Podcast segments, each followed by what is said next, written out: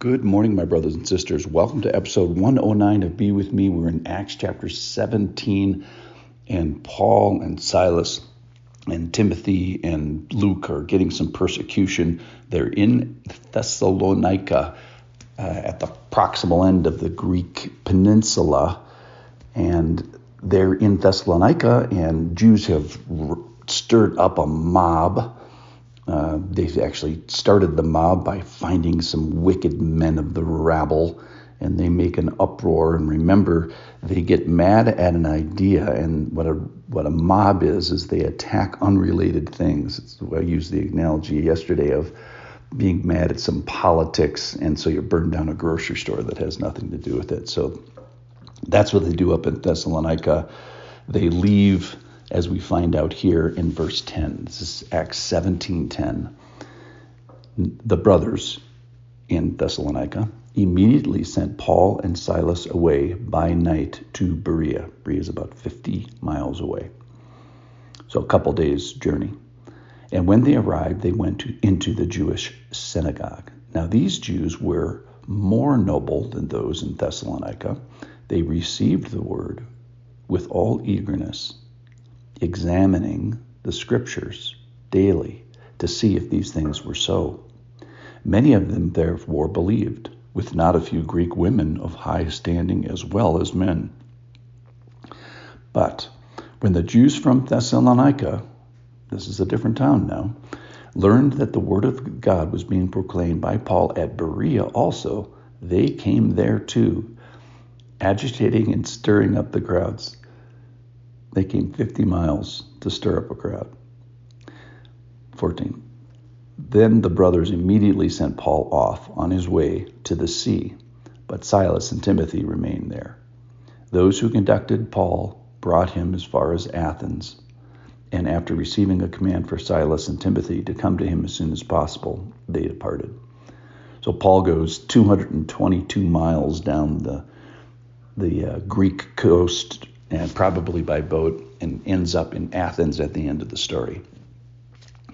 All right, so we have these, uh, the bad people in this particular story are uh, jealous Jews from Thessalonica. They're 50 miles away, and they uh, made a riot in Thessalonica and did a pretty darn good job of it, ran, uh, ran those guys out of town. And then when they found out that they were 50 miles down the road at another town, they come down and again try to stir things up, uh, agitating and stirring up the crowds. So that's kind of what generates some of the action and the motion of the of the story. But the the fun thing in this story is the noble behavior that the that the uh, Bereans d- display, and that is when a new idea comes to town and this is what makes them noble, is how they approach the new idea. So rather than having a riot over an idea and just a, in general anger, they specifically get to the point and they start to consider it and rather than throw Molotov ca- cocktails at it, uh, they give the idea uh, a chance rather than a riot. So here's what describes their spiritual nobility. It's all in one sentence. Let me just read it. Now, the Jews were more noble than those in Thessalonica. They received the word with all eagerness, examining the scriptures daily to see if these things were, were so. So let me break this down. Number one is they made a place, an entrance for the word to come in. In other words, they were receptive. Secondly, they were eager about it. They received it with some enthusiasm. But but you know we have to be careful about our, our ideas, and so they're they are cautious. Cautious. They examine this uh, idea rather than just you know cutting it off and lighting something on fire. And what did they do? They were humble. They they went to a source that had been around for about 2,000 years, a fully formed Old Testament, which is just a masterpiece of of uh, God's uh, impact on, on the world, knowing that you're not the first person to ever, you know, walk this walk. You know, a book collected by people after being written by the inspiration of God through people with no uh, errors in its original languages and preserved over uh, not just decades but centuries and millennia. So that's what they do. They, they examine Paul's new idea with this great authoritative source that they have. And then they do it uh, regularly by, by examining this daily and this pattern of regularity. Um, and why do we need, you know, not just on Sundays or whatever? Why do we need to listen to Be With Me uh, on a daily basis? Why is this a daily podcast? Well, because we are mere men and we are mere women at best. And we are prone to wander and we need to keep. Uh, uh, throwing mud on the spiritual wall, if you will, to keep ourselves from being wandering and getting funny ideas in our head and just keeping it according to thy word. Thy word I've treasured in my heart that I may not sin against you. And then the last thing that they do is they believe. So they assess these ideas eagerly and receive them and daily and with uh, a humility by going to a source and then they finally believe.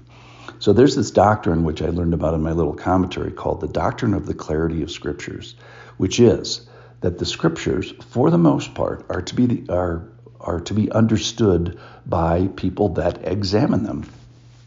So we have a God that wants to be known. How does he choose to be known? By by the preaching of his word and by his written word. And so you and me as a layman, I'm not a pastor, can go to the scriptures and and rip them apart a little bit and think about them and cross-reference them and and this doctrine of the clarity of the scriptures is that civilians can do this. So you don't have to be uh, seminary trained, and that's what the Bereans do. All right, so the conclusions are number one, uh, make an entrance for the word, that is, be receptive. Number two, be eager. Number three, be cautious. Examine the, examine the scriptures. Go to a good source rather than some, you know, pop media kind of thing. Number four, be humble. Use the authority of of scripture and know that you're the you know that you are human and you need a good authoritative source, which is the Old Testament scriptures, and now we get the New Testament as well. Number five, be regular. Do this daily because we forget quickly. And then finally, if you can, be a believer.